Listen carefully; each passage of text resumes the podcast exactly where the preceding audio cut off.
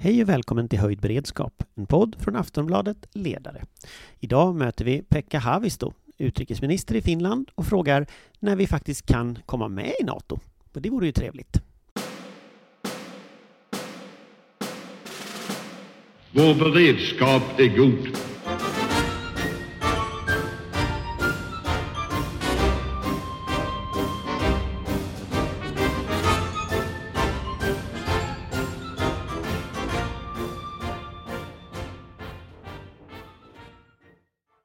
Ja, eh, ja hej och välkommen Pekka Haavisto. Jag tackar.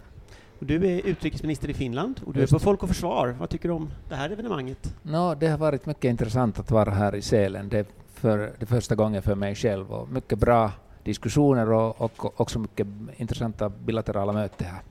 Så när tror du att vi kommer att kunna gå med i NATO? Det är en bra fråga och det har man också diskuterat här. Jag, jag tror att det beror mycket på Ungern förstås, men också Eh, inte minst Turkiet. Och kanske där finns två öppningar, en före turkiska valet, om någon ska hända så i, i Turkiet att, att de har grönt ljus för Finland och Sverige, och de andra kanske efter turkiska valet eh, innan det där eh, NATO-toppmötet i Vilnius i mitten av juli. När vi tittar på processen att bli NATO-medlem, är det någonting som har förvånat dig under den här resan? Då det har ju gått väldigt snabbt i 28 medlemsländer, det har gått historiskt snabbt eh, i 28 medlemsländer och sen går det lite långsammare i två. No, först man måste säga att det var mycket snabbt hur NATO i första hand tag, eh, han, tog hand om, om Finlands och Sveriges ansökan. Och förstås det viktigaste var att vi gjorde ansökan tillsammans. Ja, ja, vi är inte säkra i det till det sista stund ska, ska det hända, att hur är processen i Finland, hur är processen i Sverige. Jag tror att det var mycket, mycket bra att vi gjorde det samtidigt. Förstås då, då var hände i, i, i vårtiden. Vi förstås diskuterade också med Turkiet och, och vi kunde inte kanske tänka att så många problem kommer upp som kom då i, i Madrid toppmötet då vi diskuterade i tre länder, Turkiet, Finland och Sverige och, och gjorde det där memorandum och, och så vidare. Och nu, nu har vi uh, arbetat med memorandum och alla de sakerna som kom upp och, och jag tror att de där ämbetsmäns nivå har varit mycket effektiv och i bra stämning och så vidare. Men fortfarande, jag tror att det är inrikespolitiska saker inom Turkiet som, som det här hela saken beror på. Men finns det någon möjlighet att de inrikespolitiska sakerna löser upp sig innan valet? Hur, om du skulle vikta sannolikheten innan efter? No, det, det, förstås det, det beror på Turkiet, men också sakerna beror på vad händer i Ukraina, vad händer med det ryska kriget och, och ryska äh, aggressionen mot Ukraina därför att, att förstås i vårtiden och vår, äh, krigstiderna, krigssituation kan många sakerna hända. Och, och no, någonting även plötsligt, och om man tänker bara vad hände i Polen med det där missile och, och så vidare, de, om det har varit en, en verklig situation av Rysslands attack mot Polen eller något sånt, kunde det påverka till NATO och även beslutsfattande i NATO mycket snabbt. Hur har skillnaderna och likheterna sett ut i Finland och Sverige under den här processen? För att man får lätt känslan från Sverige att eh, i Finland är enigheten om ett NATO-medlemskap kanske större i Sverige gentemot alla partier och en, en bred enighet i parlamentet.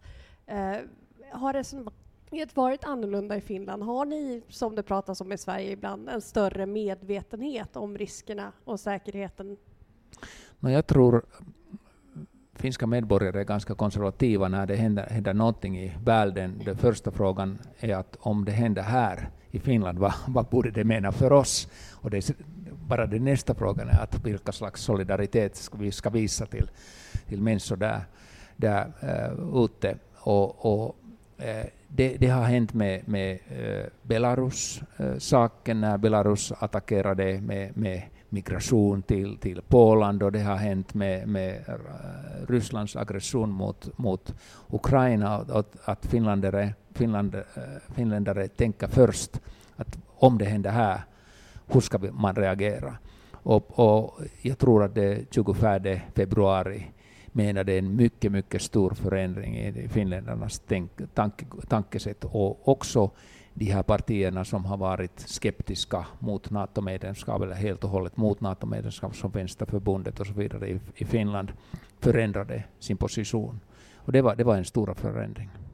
Skulle du säga att enigheten är total i Finland idag eller finns det fortfarande etablerade politiska röster som är emot ett medlemskap? No, enigheten är ganska total därför att vi har 80 procent av, av finländare som stöder NATO-medlemskap och inom riksdagen det var 180 röster av 200 som röstade för medlemskap. Alla partierna hade majoritet för NATO-medlemskap.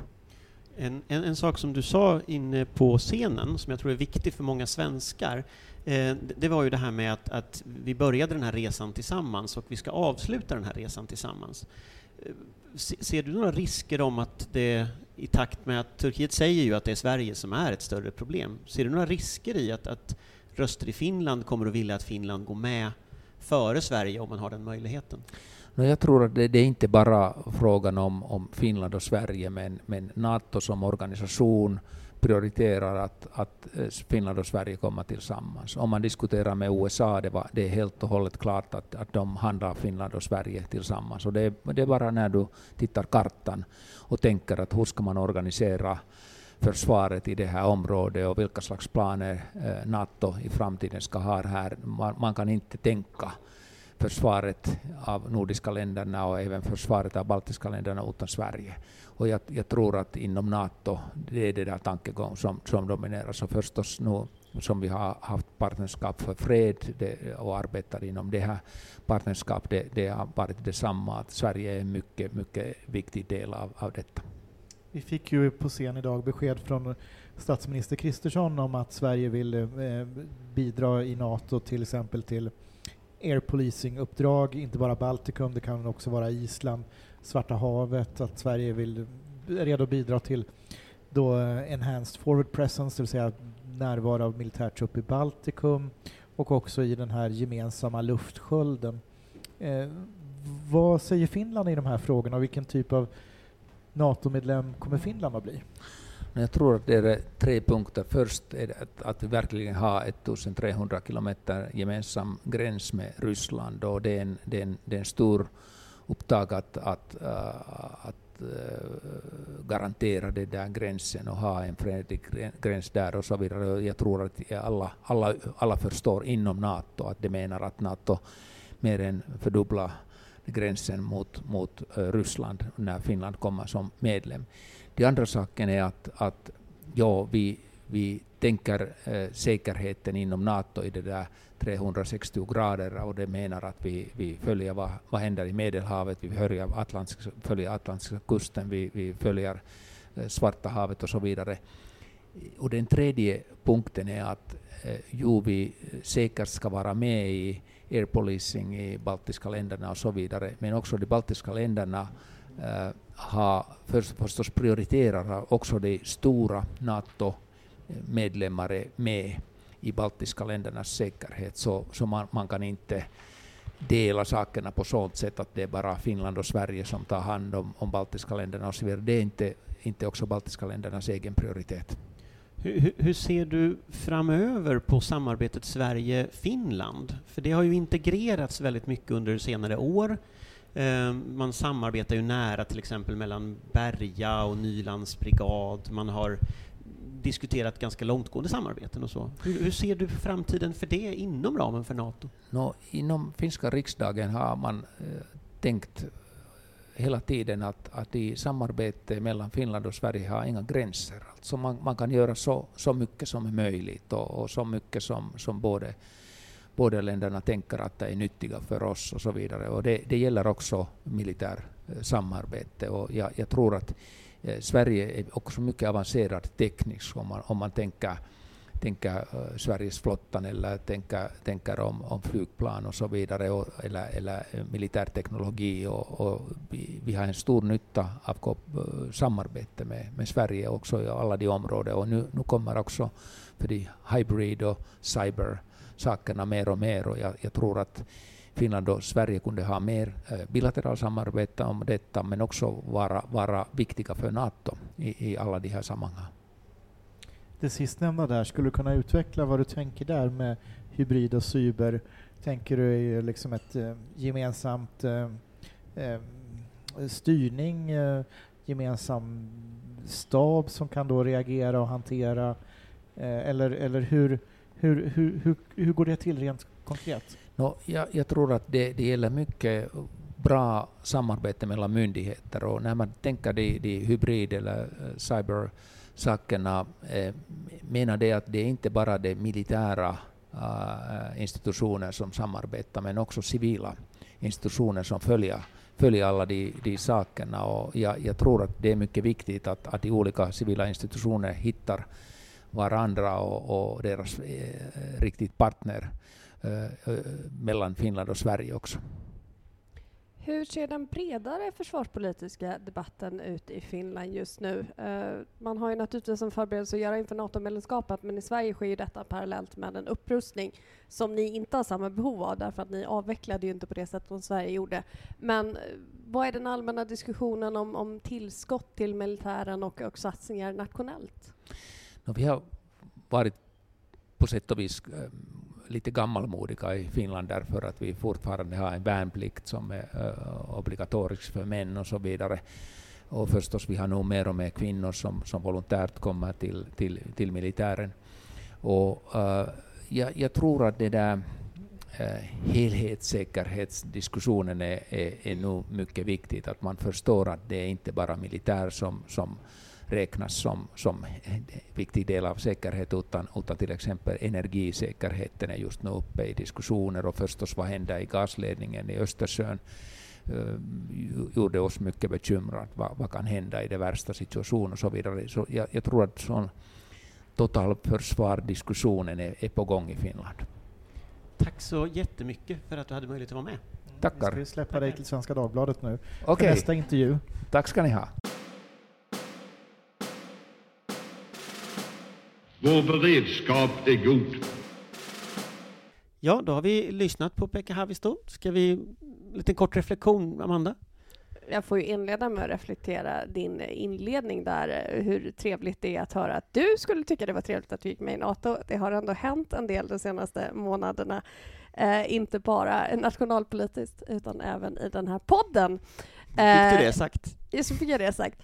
Eh, men det, för att fortsätta på den, eh, den positiva spaningen så, så, tycker jag att Havisto var ändå ganska optimistisk, försiktig och saklig, men relativt optimistisk i synen på eh, en, en, vad han tror är en trolig tidsrymd och framtidsplan. Och jag tycker också det var väldigt positivt att han underströk enigheten och vikten av att Sverige och Finland inleder den här processen tillsammans kommer att avsluta processen tillsammans och även påpekade att detta nog är en förväntan från NATO-håll att vi blir medlemmar tillsammans och att man inte lämnar Sverige, handlar det om, på efterkälken. Jag vill bara påminna för våra rikssvenska lyssnare att Pekka Haavisto han tillhör ju de finska, de gröna i Finland, alltså motsvarigheten till Miljöpartiet, fast det finns ju lite skillnader mellan Miljöpartiet och de gröna.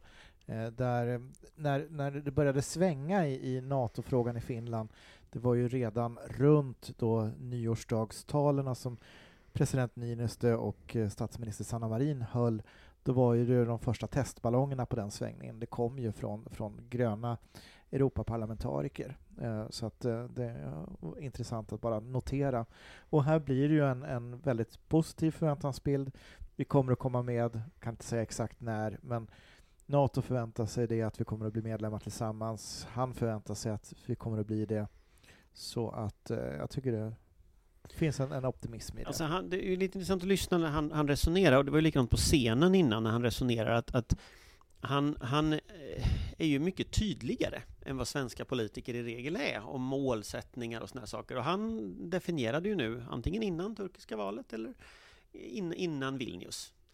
Eh, och det där är ju en intressant liksom, eh, alltså hur sannolikt är det egentligen om man tittar på... Eh, en annan sak som hände idag, det var ju att, att Ulf Kristersson eh, sa att Turkiets krav var orimliga, eller vissa av kraven var orimliga och ganska hård i sina uttalanden om Turkiet. Blir inte Turkiet sura då? Ja, det är ju, får vi se hur det här slås upp i turkisk press. Det finns ju naturligtvis eh, allt intresse från Erdogan att, att få spela lite match och, och slå tillbaka lite grann. Så vi får se hur det landar i turkisk press. Det där var ju någonting som inte kom i talet utan det kom på en fråga från moderatorn Eva Hamilton. Eh, där, där eh, hon då fördjupade Turkiet. Vi ska komma ihåg att Kristersson i talet nämnde ju inte Turkiet annat än indirekt att det är två länder som inte har ratificerat ännu. Ungern och Turkiet.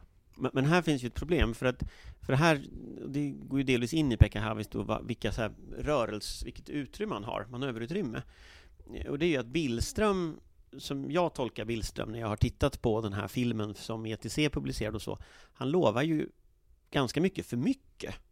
Eh, det här är ju inte saker som kommer att hända. Och, och till exempel det här med att det skulle vara förbjudet att vifta med flaggor. Eh, det kommer ju inte att bli förbjudet att vifta med flaggor. Eh, och Kristersson hade ganska stora problem på pressträffen idag att försöka förklara hur, hur, hur det var deltagande i terroristorganisationsverksamhet att vifta med en flagga. Eh, och, och det är klart att det, det kommer ju inte, det finns ju ingen domstol som riktigt kommer att se det på det sättet.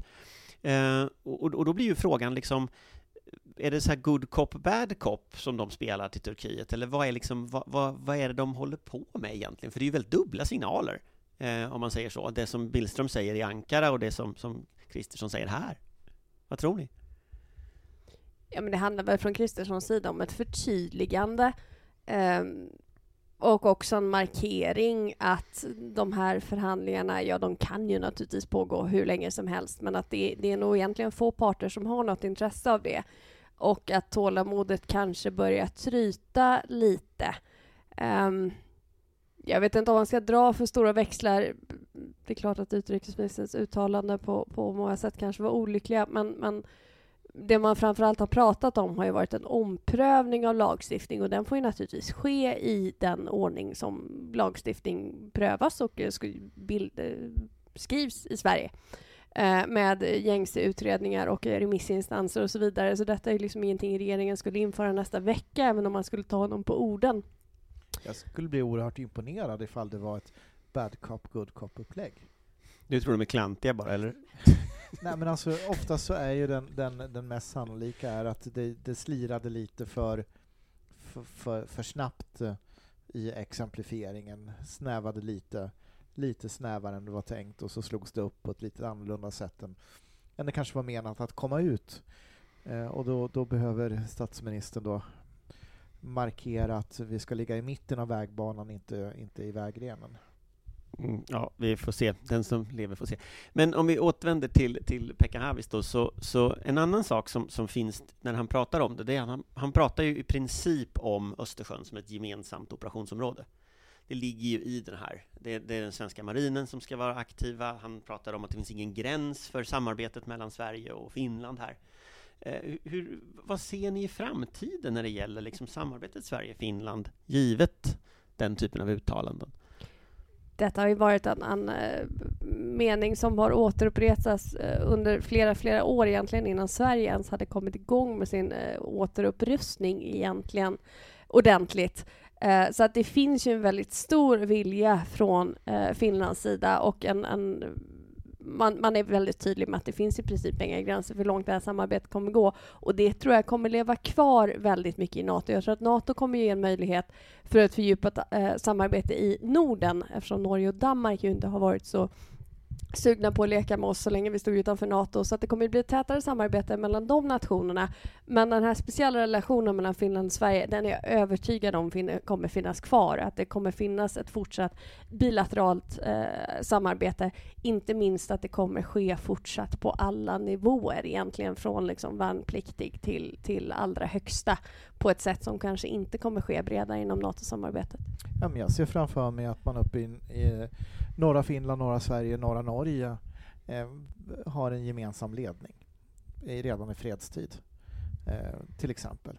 Eh, vi skulle kunna tänka oss att det kan ju vara som så att det är en finsk general eller norsk general som sitter i en stab i Sverige och leder allting. Eller, eller en svensk i Norge eller en, ja, och så vidare. Vad skiljer det från Hultqvists gamla försvarsförbund? Ja, alltså det, det försvarsförbundet var ju inte realistiskt eftersom det inte fanns något stöd för ett Nej, men jag tänker idéerna, alltså in, själva innehållet, Ja, det det- materiella innehållet. Ja, det, det är två saker som skiljer.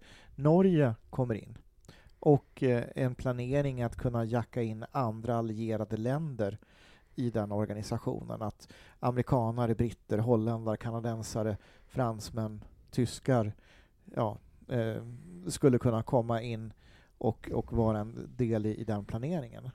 Eh, det är ju den stora skillnaden. Det ger ju en helt annat djup och ett helt annan tyngd än, än det. Sen i, i Finlands fall, och det berörde vi ju inte i det här samtalet med Pekka Haavisto, men Finland, eh, då det här öppnar ju upp NATO-medlemskapet, samarbete mellan Finland och Estland, att regla av Finska viken till exempel. Någonting som Finland och Estland faktiskt samarbetade om under 30-talet och, och planerade för eh, på 30-talet. Man kan väl någonstans Föreställer föreställa sig att skillnaden mellan NATO-medlemskap och det här bilaterala samarbetet är lite som skillnaden mellan ett äktenskap och ett eh, samboavtal eh, i så mån att det är väldigt mycket som automatiskt löser sig med ett NATO-medlemskap. Eller ja, det, det, är ju inte automatiskt, lagstiftning och så vidare måste ju ändras. Men inom ramen för medlemskapet och de förändringarna som sker så ger det ju en, en väldigt stor eh, handlingsfrihet eh, som annars hade behövt lösas med jag vet inte hur många bilaterala avtal, vilket ju också gör det lättare, kan tänkas, och snabbare att utveckla samarbeten på, på många olika parallella områden. Och inte minst när det gäller olika typer av gränsbevakning, sjöbevakning, eh, flyg och så vidare så, så skulle man kunna se att man skulle kunna poola och dela på ganska mycket resurser och ansvar. Och här nämnde ju Pekka Haavisto ett konkret område och det var ju cyber och, och hybridpåverkan. Där ser framför sig ett, ett djupare, snabbare, djupare samarbete Sverige-Finland. Alltså jag, jag, tänker också att en annan skillnad, eller en annan sak som händer nu, det är också att våran självbild ganska mycket påverkas. Alltså jag har ju aldrig hört så mycket prat om Finland som det här året i Sverige. Alltså det sker någonting i bilden av vad är Finland. Speciellt som de lyckades liksom med pandemihantering, man lyckades ha kvar en beredskap, man hade visst en försvarsmakt också när, när, när liksom Ryssland började rya på sig så pratade man om liksom finskt artilleri som bland Europas starkaste, sådana saker. Och, och, det är klart att liksom summan av Finland och Sverige blir ju någonting annat. Och det tror jag faktiskt också förändrar vår bild av oss själva. Eh, jag, jag käkade lunch med en, en journalist från, eh, från Norge för, ja, innan jul här, som sa att storebror hade blivit lillebror. Och det där, jag tror att det ligger något i det. Det finns ett annat uttalande sådär som eh, Finland är ett Sverige för vuxna. Ja, det är väl Tyskland som är ett Sverige för vuxna, var det inte det? Där, vad heter han? Horace Engdahl brukar Fast alla vet att det, det egentligen är Finland. Nej, men det är också en intressant aspekt ur den här diskussionen att, att Finland under många år har pratat om att man kan ta det militära samarbetet med Sverige i princip hur långt som helst. Att Sverige har inte riktigt varit intresserade av det, därför att vi har inte fattat att vi inte längre är Nordens storebror egentligen på något plan, vare sig ekonomiskt eller försvarsmässigt eller ja, Eh, vi är fortfarande flest. Det är väl vår stora selling point. Eh, men eh, och det, det, vi får ju vår självbild justerad nu med både NATO-medlemskapet och relationen till Finland och så vidare. Det är väl på många sätt en väldigt sund utveckling. Fast jag tänker att det är åt två håll. För att det ena, ja, den justeras nu, lillebror, men samtidigt, vi har legat i utkanten av världen. Eh, det hörde vi ju på de flesta som pratade här nu. Alltså vi ligger liksom eh, ett litet land långt bortanför alla krishärdar. Och nu ligger vi liksom mellan Östersjön, som är det ena stora området som är strategiskt centralt, och Arktis, som är det andra stora området som är strategiskt centralt. Det, det, det är ju en rätt liksom, alltså det är en intressant förändring. Vi var oviktiga och små, och nu är vi plötsligt det största landet i liksom vår lilla område som plötsligt blir strategiskt jätteintressant. Mm. Fast historiskt sett så är det ju ganska kort period vi har varit ointressanta. Ja, fast vi, den, det är ändå ett par hundra år. Ja, det beror ju på vilken, vilken tidsepok man går in i och vilket eh, så. Men, men, men låt oss bara konstatera att den geopolitiska situationen är precis som du beskriver, Anders. Den stora förändringen, brukar jag försöka säga upprepande så mycket jag kan, är ju att det är inte att vi får ett NATO-hav med Östersjön, utan det är att vi får en ny NATO-ö som ligger och binder ihop Arktis med Östersjön, som består av Finland, Sverige och Norge. Eh, och, och, det skapar naturligtvis förutsättningar att, att göra saker och ting på ett lite annorlunda sätt. Men där kan man väl gå vidare till nästa fråga då. Man lämnar Pekka Haavisto lite och så går man in på Ulf Kristersson som ju, som ju pratade. Han eh, inledde ju idag. Han inledde ju själva hela, hela konferensen idag. Eh, så. Och han tog ju upp ett antal faktiska besked idag, intressanta förändringar. Eh, om vi kan ta dem, de, eh, de, Vi här- tog ju dem med Pekka Haavisto, men vi kan repetera Ja, dem vi kan igen. ta dem igen här då. Så i, i, i- dels så ska man ju ha ett gemensamt missilförsvar, en, en tysk insats, eh, eh, eller ett tyskt initiativ som Sverige går med i tillsammans med 14 andra länder om jag förstod det rätt. Det var 15 länder totalt som går med. Eh, och samordna luftförsvar, helt enkelt. Eh, Sverige ska kunna gå in med marktrupp i Baltikum, i de NATO-operationer som finns. Enhanced Forward Presence, som ju finns nu, men ska expandera och, och bli eh, ganska omfattande förband. Och, och där går man ju strategiskt från en idé som var liksom att NATO kommer att kunna mobilisera, NATO kommer att kunna slå tillbaka och det är en avskräckning till eh, att man ska helt enkelt förhindra eh, att ryska förband ska kunna gå fram. Eh, och då går man till area denial, att man ska förhindra det. Då kräver man mycket, mycket större truppstyrkor på plats. Och där öppnar ju Kristersson då att Sverige ska vara en del av det. Så Sveriges gräns kommer ju att gå vid Baltikums gräns. Ja, vi är tillbaka vid Narva. Vi är tillbaka vid Narva. Eh, och, och det där är liksom ganska intressant, eh, tror jag, som en sak. Och den tredje området är ju det här med air policing, eller Baltic air policing, som jag förstod att han också pratade om, möjligt i Svarta havet och Island och Mm. alla de här olika Vi sakerna. ska komma ihåg att Island har ju inget försvar och inget flygvapen, utan det är ju NATO som, som sköter det. Men vad tänker vi om den? För det här, eh, när jag har pratat runt lite med folk här så alla är ju positiva. Det är ingen som sa något negativt. Eh, Magdalena Andersson sa ingenting om det i sitt liksom, anförande eller så. Eh, Men det är ganska självklart att Sverige kliver in och, och som ny medlem vill visa hela unionen att vi är beredda att ta ansvar. Vi tar inte bara ansvar för vår egen säkerhet utan vi vill vara med och bidra. Vi vill vara en bidragande part till NATO. Eh, och då öppnar man ju också upp då, eh, air policing i Svarta havet och, och Island också som, som då ligger ett steg längre bort från, från Sverige. trupp i Baltikum, är det naturligt nästa steg? Ja, varför inte? Alltså det är ju många sådana här äh, gamla sanningar som kommer att omprövas och, och inte ens gamla sanningar utan mentalitet. Vi kommer ju ha ett helt annat eh, liksom, territorium och arbeta med och försvara eh, i och med NATO-medlemskapet. Och det är klart att vi måste vara en bidragande part. Eh, både naturligtvis för att vi vill eh, bli medlemmar så snart som möjligt och eh, uppskattas men också för att vi faktiskt har ett ansvar för säkerheten i Europa. Vi är ändå ett, ett relativt rikt och stort land. Det är klart att vi måste bidra till säkerheten. Det södra Skånskas pansar kommer ju vara svårare att förflytta i en kris eller krigssituation från Sverige till Baltikum, så det är lika bra att ha stridsvagnar på plats där. Du tänker att man ska flytta eh, Revingehed till... till Nej, men du har ju kvar Evingehed som bas och, och sådär, men att du Ja, du har ska flytta stridsvagnar- verksamheten till Du har Estland. stridsvagnar och så har du en roterande verksamhet på plats i, i Estland, Lettland eller Litauen eller vad vi nu kommer fram till. Men, men det du säger, Amanda, tycker jag är intressant, för du säger ju att vi är ett rikt land och sådär, men vi har ju inte riktigt förband eh, i någon särskild utsträckning.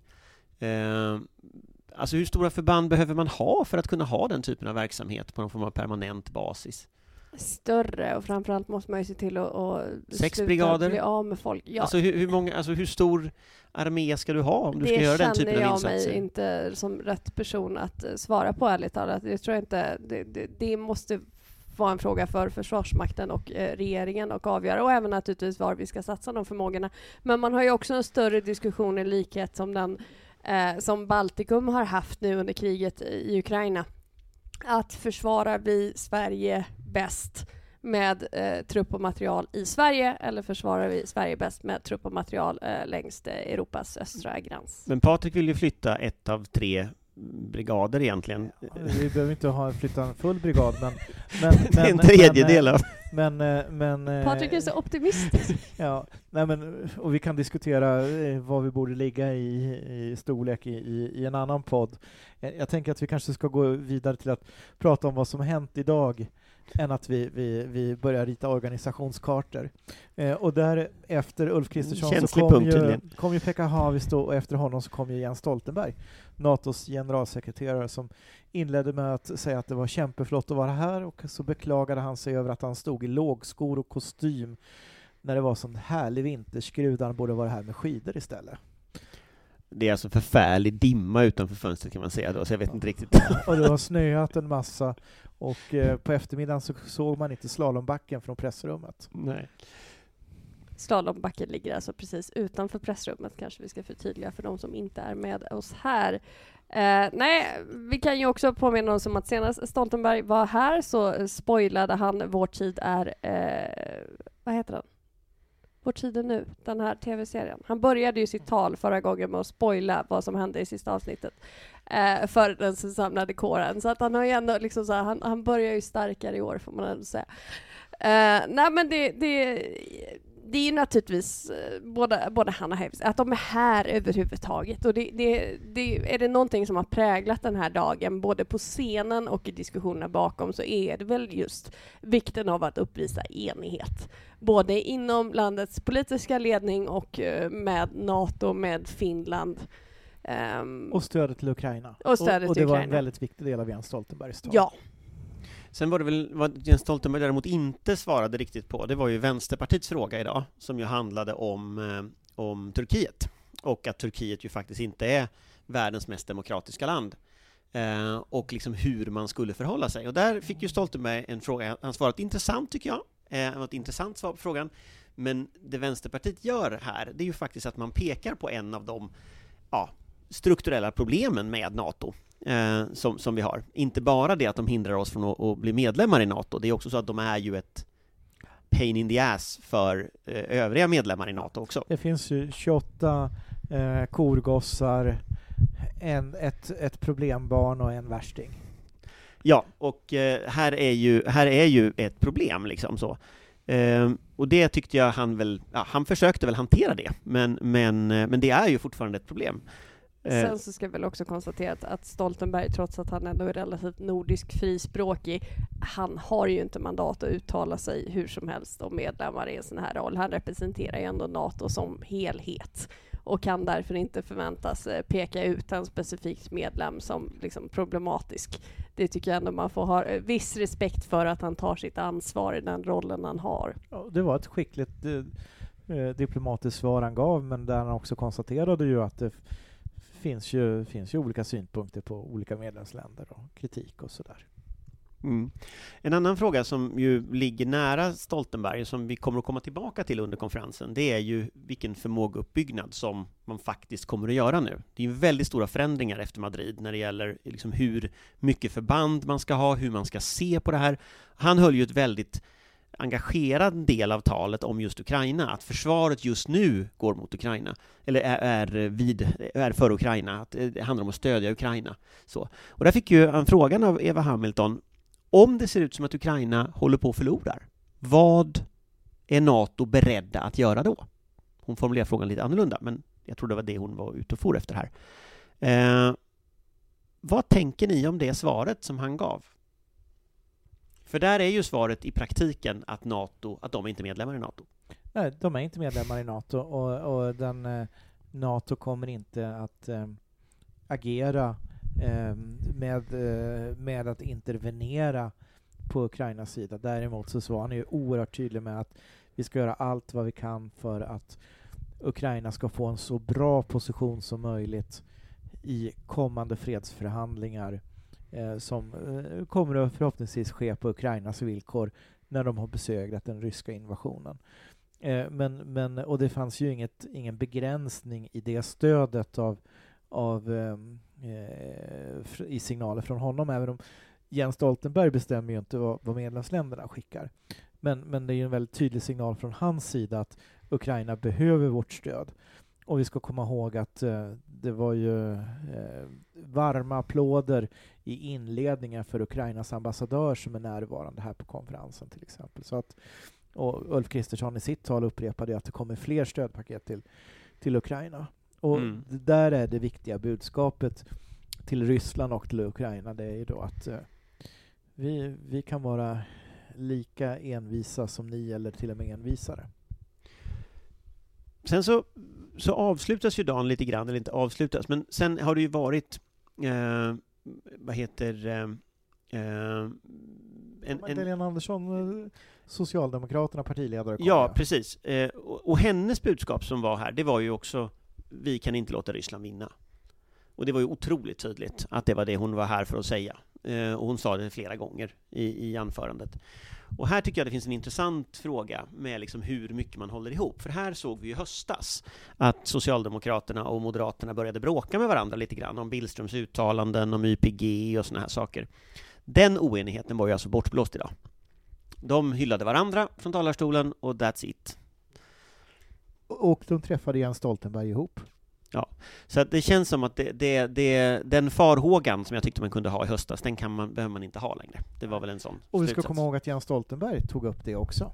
Vikten av att både Ulf Kristersson och, och eh, Magdalena Andersson, liksom att de var på samma linje och att det var det, det är bra. Eh, så att eh, det var en stark, eh, stark markering om enighet. Mm. Var det något mer som ni tänkte på? Som ni har med er idag, som ni tog med er från idag? Ja, det var ju en programpunkt eh, här om eh, försörjningsfrågor och försörjningslinjer.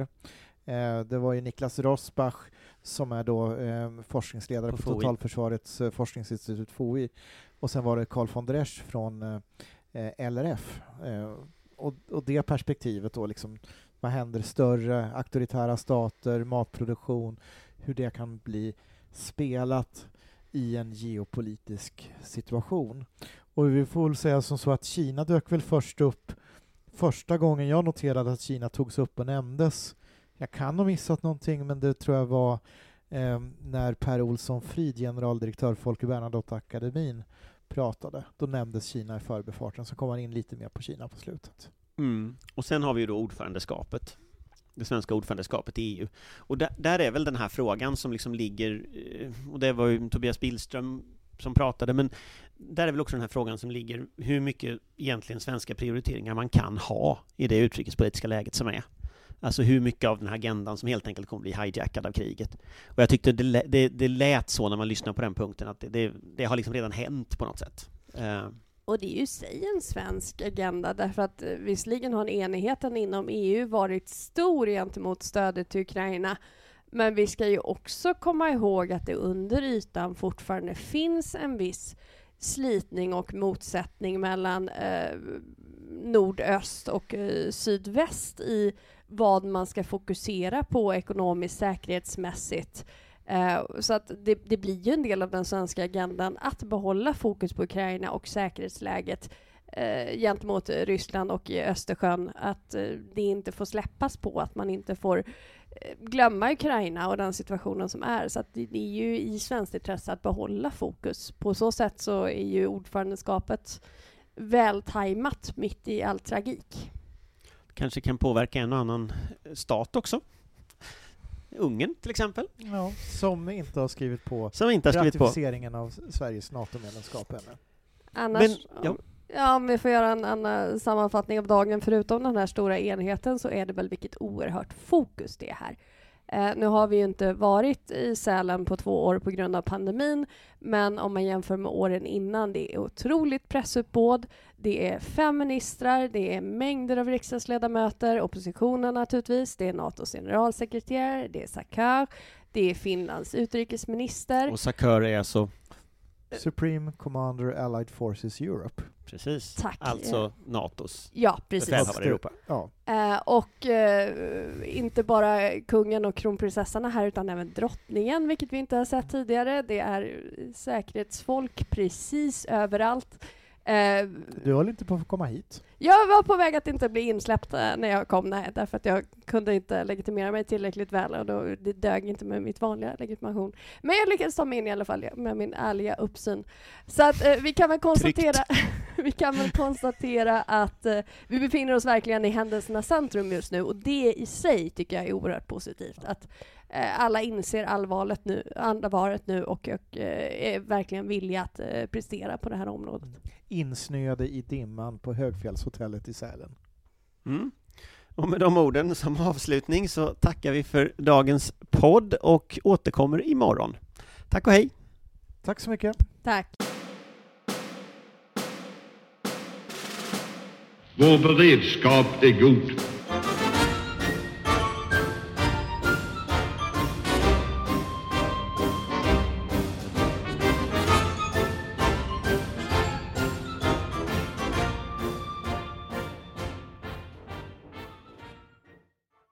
Du har lyssnat på en podcast från Aftonbladet. Ansvarig utgivare är Lena K Samuelsson.